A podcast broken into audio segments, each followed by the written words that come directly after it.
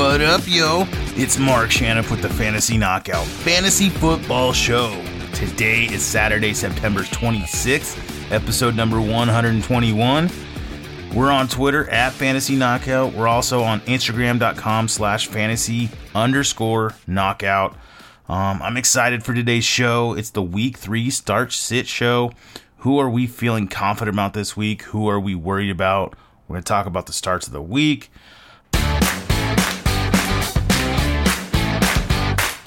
Announcements. The hashtag knockout giveaway is still going on. We have until October 11th to get all your entries in for the signed Kenny Golladay jersey. Also looking for accurate rankings. Have a question for the show. Go to fantasyknockout.com for all your fantasy football needs.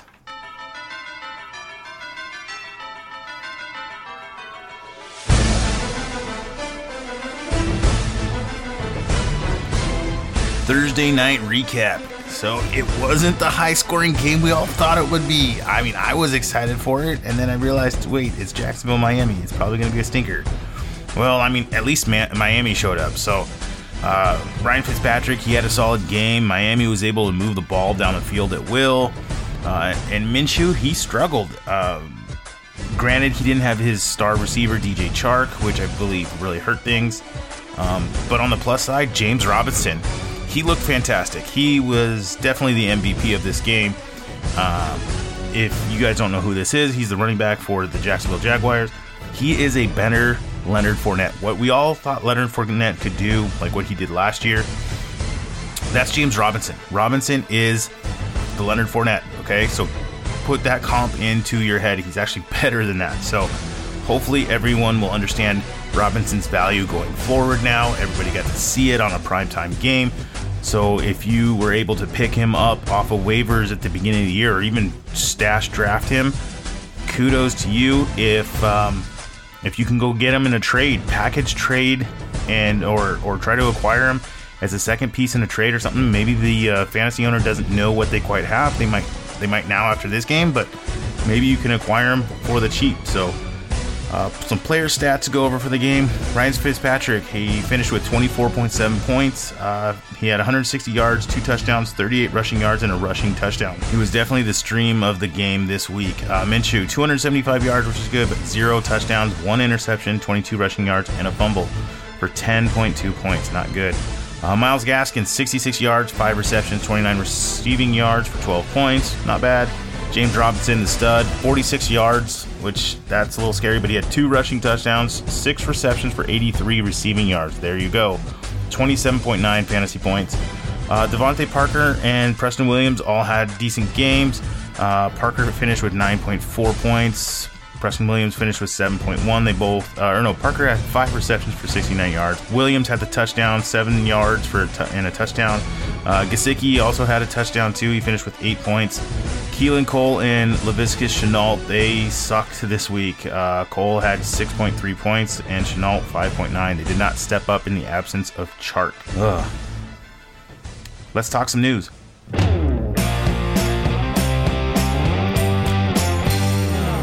News with views. Running back Devonta Freeman, who was a free agent, he has now signed a 1-year deal worth up to $3 million with the New York Football Giants. This muddies the waters with Deion Lewis and Wayne Gallman, especially after Saquon Barkley left. It's kind of interesting because I know Seattle offered him $5 or $6 million to be the backup up there in Seattle, and he turned that down for this. I don't know. I just don't like that. I don't like the signing. He might be. I don't see him getting the workload, the bell cow workload there. I think there's just going to be a committee. They're going to split it. Gallman's going to be more involved. He wasn't even active. He was a healthy scratch last week. So that's why Lewis got all the work. And a lot of people are going to go sign Lewis. Lewis will be good. He's definitely the receiving back out of all of them. But anyways, wide receiver Jalen Reagor out of Philadelphia. He has a torn UCL in his thumb. They hope he'll be back after the Eagles bye week, which is like 9 or 10. So he's out now. Philadelphia is really struggling with pass catchers.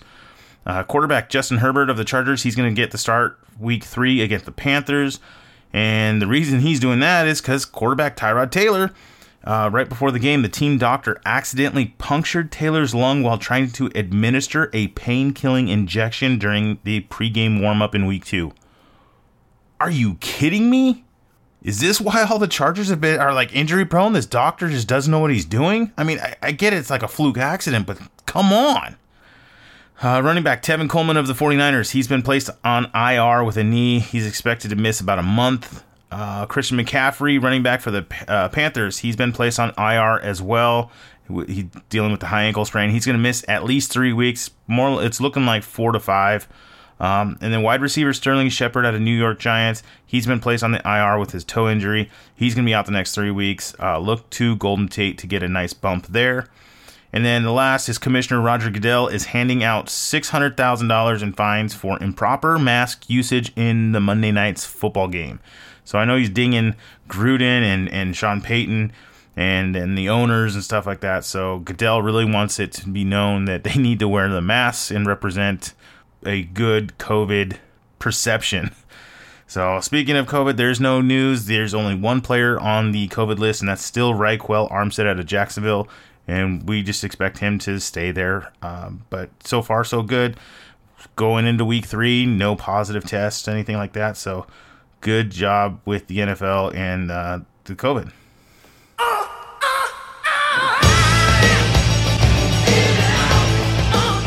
In and out. These are players that have question marks about are they going to play or not this week. And I'm going to give my take on what I think they're going to be, whether they're going to be in or out, and if they're in, what I mean, are we starting them, are we flexing them, or are we just sitting them, not dealing with it at all? So let's start with the running backs. So Cam Akers from the Rams, he's got the rib injuries. I say he's going to be out, so don't even bother. Malcolm Brown, same team of the Rams, he's got the finger injury. He had surgery on his finger, on his pinky finger. He's going to be in. He's going to play. If you need a running back, because I know several teams are hurting with McCaffrey and Barkley and stuff with all these injuries and Mostert all going down, you can put him in your flex if you need to. Zach Moss out of Buffalo, he's got the toe issue. He's out, so Devin Singletary is going to get the full workload, so see a little bump for Singletary. James White out of the Patriots, he's got personal issues. I believe his father passed away, which is terrible news last week, so he's taking time to deal with that. So he's going to be out. Cam, I think, is going to run a bunch. Sony Michel might get a little bump. Rex Burkhead probably will see quite a bit there, too. And then Phillip Lindsay in Denver, he's got the toe issue. He's still out, but he was marked that he's practicing, so he might be coming back. So check your waiver wire, see if he's available on there. Stash him on your IR bench or your IR spot this week and get a week ahead of other teams. Tight ends, George Kittle, San Francisco, he's got the knee injury. They said he was possible to suit up, but they're going to mark him out. They just don't trust that field with all those crazy knee injuries there in MetLife Stadium. Jack Doyle, Indianapolis, he's got the groin injury. He's a game-time decision, but I would sit him. I don't trust him. Mo Alley Cox showed that he's good enough to fill in for him, and that's just going to muddy the water there. Darren Waller of the Vegas Raiders, he's got the knee injury. He's going to be in. I would start him. He's looking like a stud this year. Quarterbacks, Jimmy Garoppolo, San Francisco ankle, he's out. It's Nick Mullins that's going to fill in. Tyrod Taylor, we just mentioned, with the Chargers, he's got the lung injury. He's out, so Justin Herbert's going to get the start. Wideouts. All right, Michael Thomas, New Orleans, still dealing with the high ankle sprain. He's out. Kenny Golladay, the Detroit Lions, he's got the hamstring injury. He's not 100%, but he's going to be in, so go ahead and feel confident in starting him. I like the matchup. Devontae Adams out of Green Bay, he's got the hamstring injury. He's a game-time decision. I think he's going to be out. They're just going to save him. So MVS, look for Marquez Valdez-Scantling to get the boost there. Also, Allen Lazard. Chris Godwin in Tampa Bay, he's been dealing with a concussion. He's passed the protocol. He's going to be in. Go ahead and start him with confidence. Julio Jones, this one is a little iffy. He's with the Falcons. He's got the hamstring injury, and it's lingering. He's a game-time decision. I think he's going to trend out. If you can, I know a lot of teams when you draft Julio, you kind of wait on receiver again. But if you can find another option, just sit him. I don't think it's worth the play this week. Look to Russell Gage having another solid week there. A.J. Brown in Tennessee, he's got the knee issue. He's out. Juju Smith-Schuster, Pittsburgh.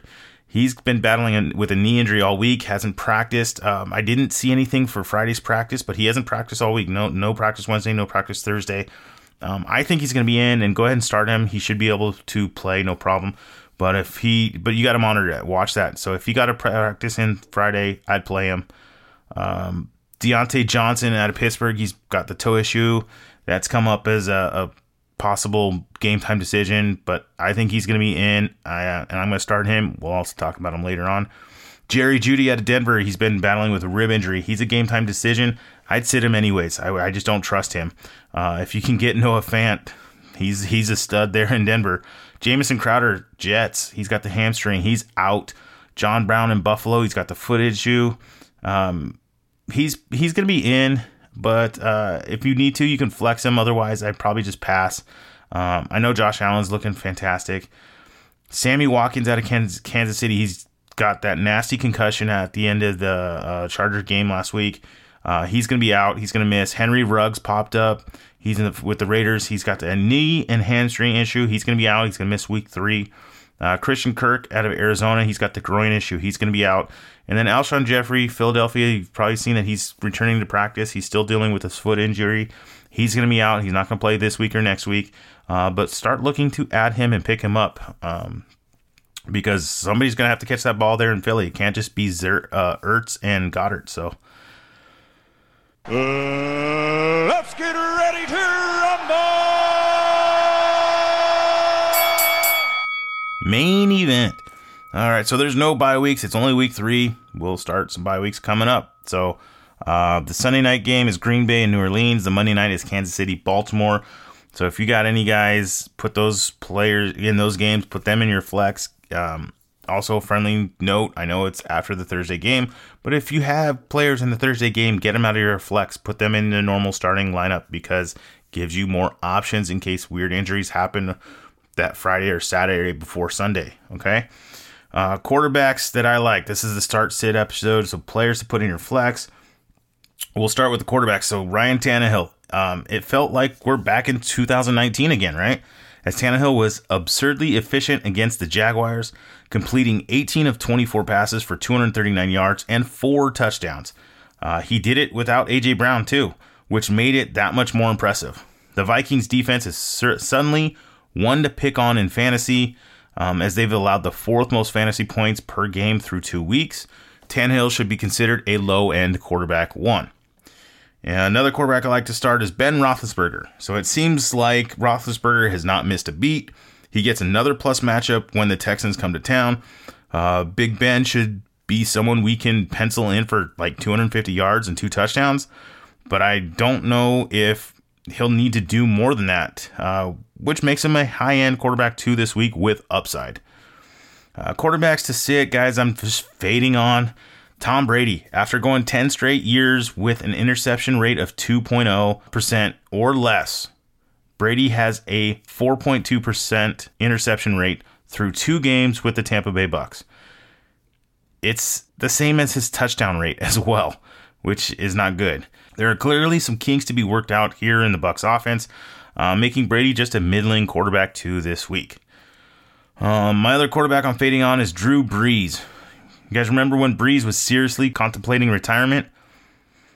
I'm not going to say he's experiencing a Peyton Manning-like decline, but it hasn't looked good through 2 weeks. You know, the loss of Michael Thomas was a topper on the cake as well, as he's definitely the safety valve who's always seemed to be open and has magnet for hands. Brees has played better at home over the course of his career, and this game has a rather high total, so we can't completely just write him off, but Brees is more of a high-end quarterback too than a must-play this week. Running backs that I like, Austin Eckler from the Chargers. Eckler has been more efficient and has had 2 more targets than Joshua Kelly. The Panthers now allow 33 rushing touchdowns to running backs over their last 18 games. While no other team in the league has allowed more than 19, Eckler has 4 carries inside the red zone. Eckler needs to be played as a sturdy, high-end running back 2 this week. My other running back I love this week is Miles Sanders. Based on what we saw in week 2, Sanders is 100% healthy. He played 77% of the snaps. Now a big home favorite. Can we get a breakout game from him this week? Nick Chubb and Kareem Hunt showcased on primetime last week. We watched the Chargers and the Browns both rack up at least 32 carries in this matchup, which bodies well for Sanders. If we can get anywhere close to those 35 touches per game that running backs have averaged against the Bengals here, start Sanders as a running back one in this matchup. Running backs that I'm fading on, David Johnson of the Houston Texans. It was all David Johnson for the Texans in week two, as he totaled all 15 opportunities. It didn't amount to much, as he tallied just 50 scoreless yards against a stingy Baltimore defense. That matchup likely primed him for this one, as the Steelers have been the worst matchup for running backs since the start of 2019. Johnson is just a low-end running back 2/high-end running back 3 who you're hoping finds the end zone, similar to what Melvin Gordon did last week. And then the other guy I'm fading on is Todd Gurley from Atlanta.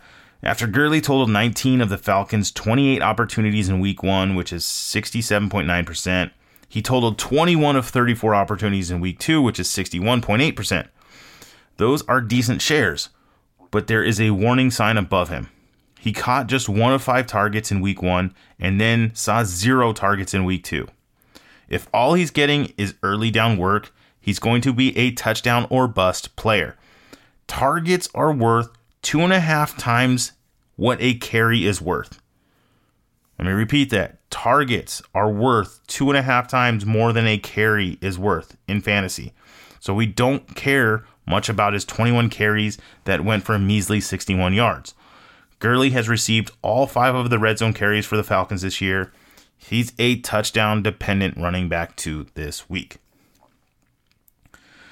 Wideouts to start. DK Metcalf from the Seattle Seahawks. He currently sits at wide receiver 7. Despite being matched up with Stephen Gilmore last week, he managed to walk away with 4 catches for 92 yards and a touchdown.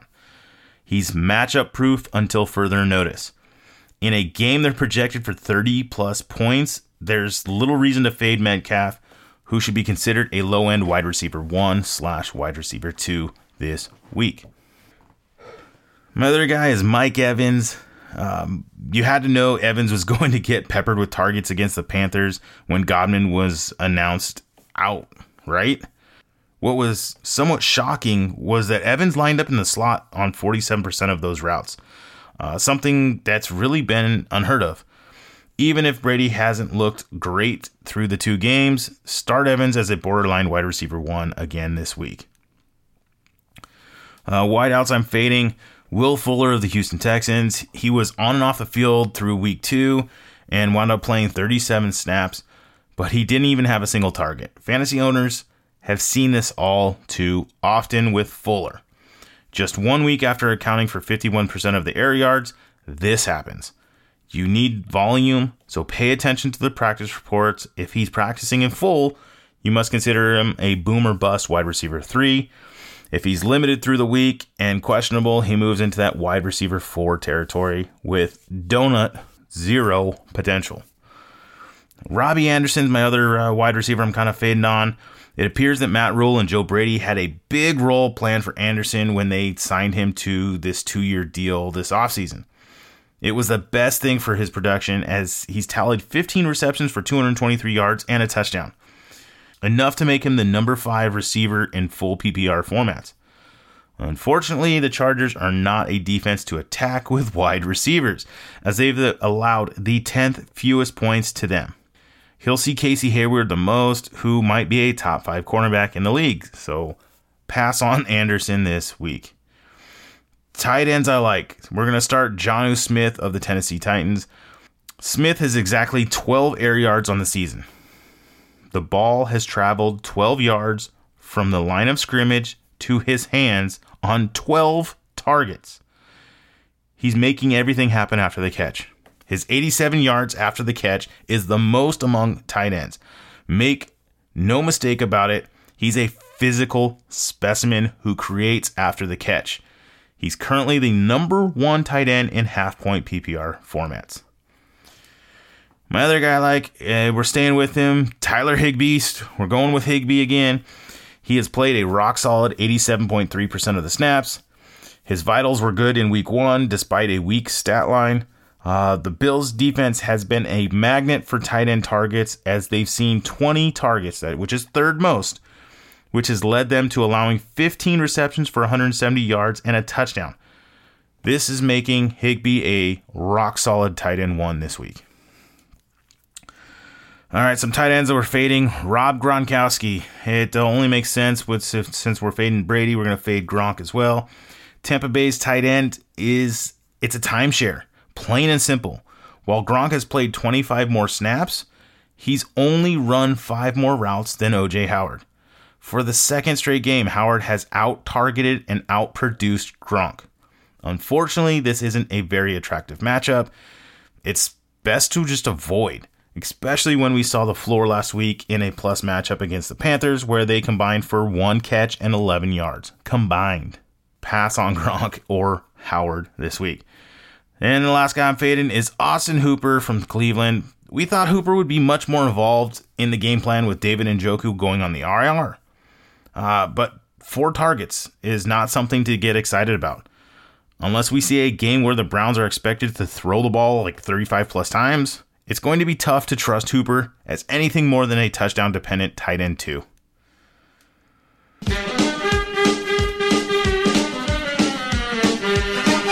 Starts of the week. We're going to kick it off with quarterback Cameron Newton. It's fair to say he's back, and it appears that Josh McDaniels knows how to best utilize him. The Raiders' defense has allowed just 2 passing touchdowns through 2 weeks, but the 8.07 yards per attempt they've allowed is a bit more telling. As teams have just punched it in with their running backs on the goal line, the Raiders' defense has also generated a sack on just 1.4% of opponents' dropbacks, which is not great. He should have a lot of time to throw in this matchup.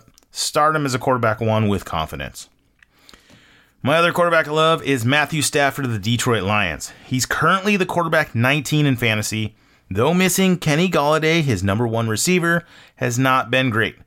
He's going to bounce back this week. He gets his best matchup of the year here, but oddly enough, the Cardinals defense as a whole has allowed the 3rd fewest fantasy points per game to opponents. Crazy, right? That's likely due to the competition, as the 49ers and the Washington football team don't put up very many fantasy points. So if Golladay plays, which I strongly believe he's going to, Stafford will be a low-end quarterback one this week. Now in the same game, running back Kenyon Drake, he's my running back that I want to start this week. So Drake is the workhorse we thought he'd be in Arizona. The Lions are clearly having issues stopping the run right now, as they've allowed a massive 353 yards on 51 carries against the Packers and the Bears.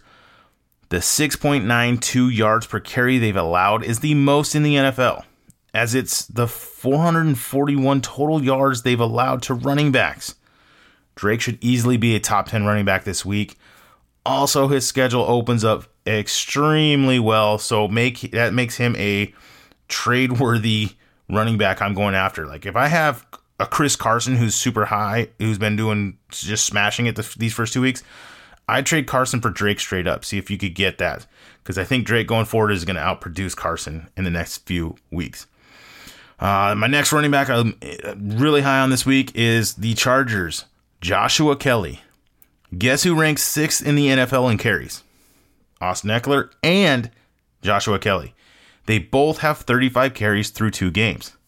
He has the same number of carries as fellow rookies Clyde Edwards-Helaire and Jonathan Taylor. Here's this crazy stat. Kelly totaled 23 carries in week 2.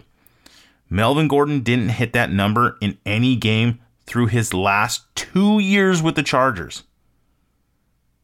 We'll let that sink in.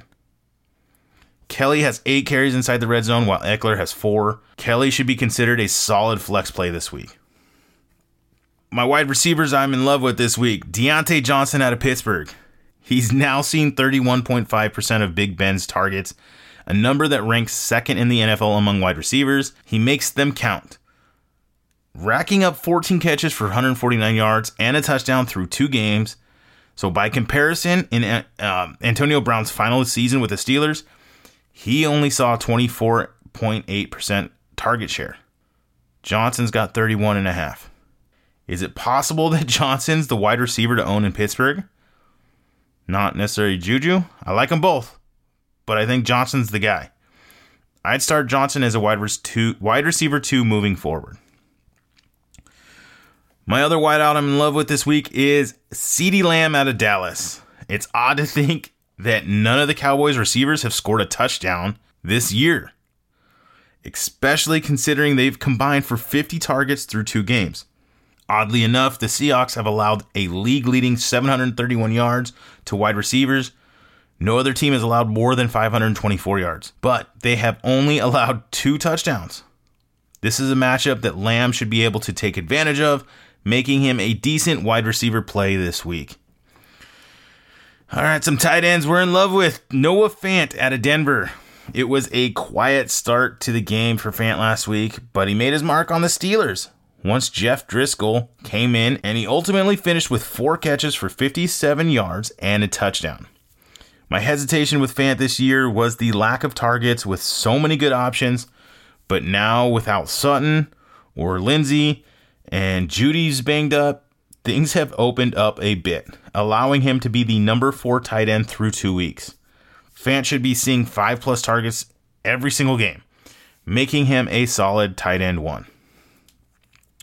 And my last tight end I like is Logan Thomas out of Washington. All you can do is chase targets at the tight end position, and Thomas is clearly getting them in this offense called by Scott Turner. He's totaled 17 targets through 2 games, and though they've only netted 63 yards, we must follow the targets, especially when he's about to go against a defense that allows a league-high 18 receptions for 148 yards and 3 touchdowns to tight ends through 2 games. Consider him a solid high-end tight end 2 streamer. Well, that's going to wrap it up for today. The next show we have is the Week 4 waiver wire ads. I want to say good luck this week. I know a lot of us need it. Thank you for listening to the show. Make sure to subscribe, whatever platform you're on. Leave a rating and review because it really helps out the show. Also, don't forget to enter to win a signed Kenny Golladay jersey at fantasyknockout.com. #knockout giveaway. All right. Till next time, see ya!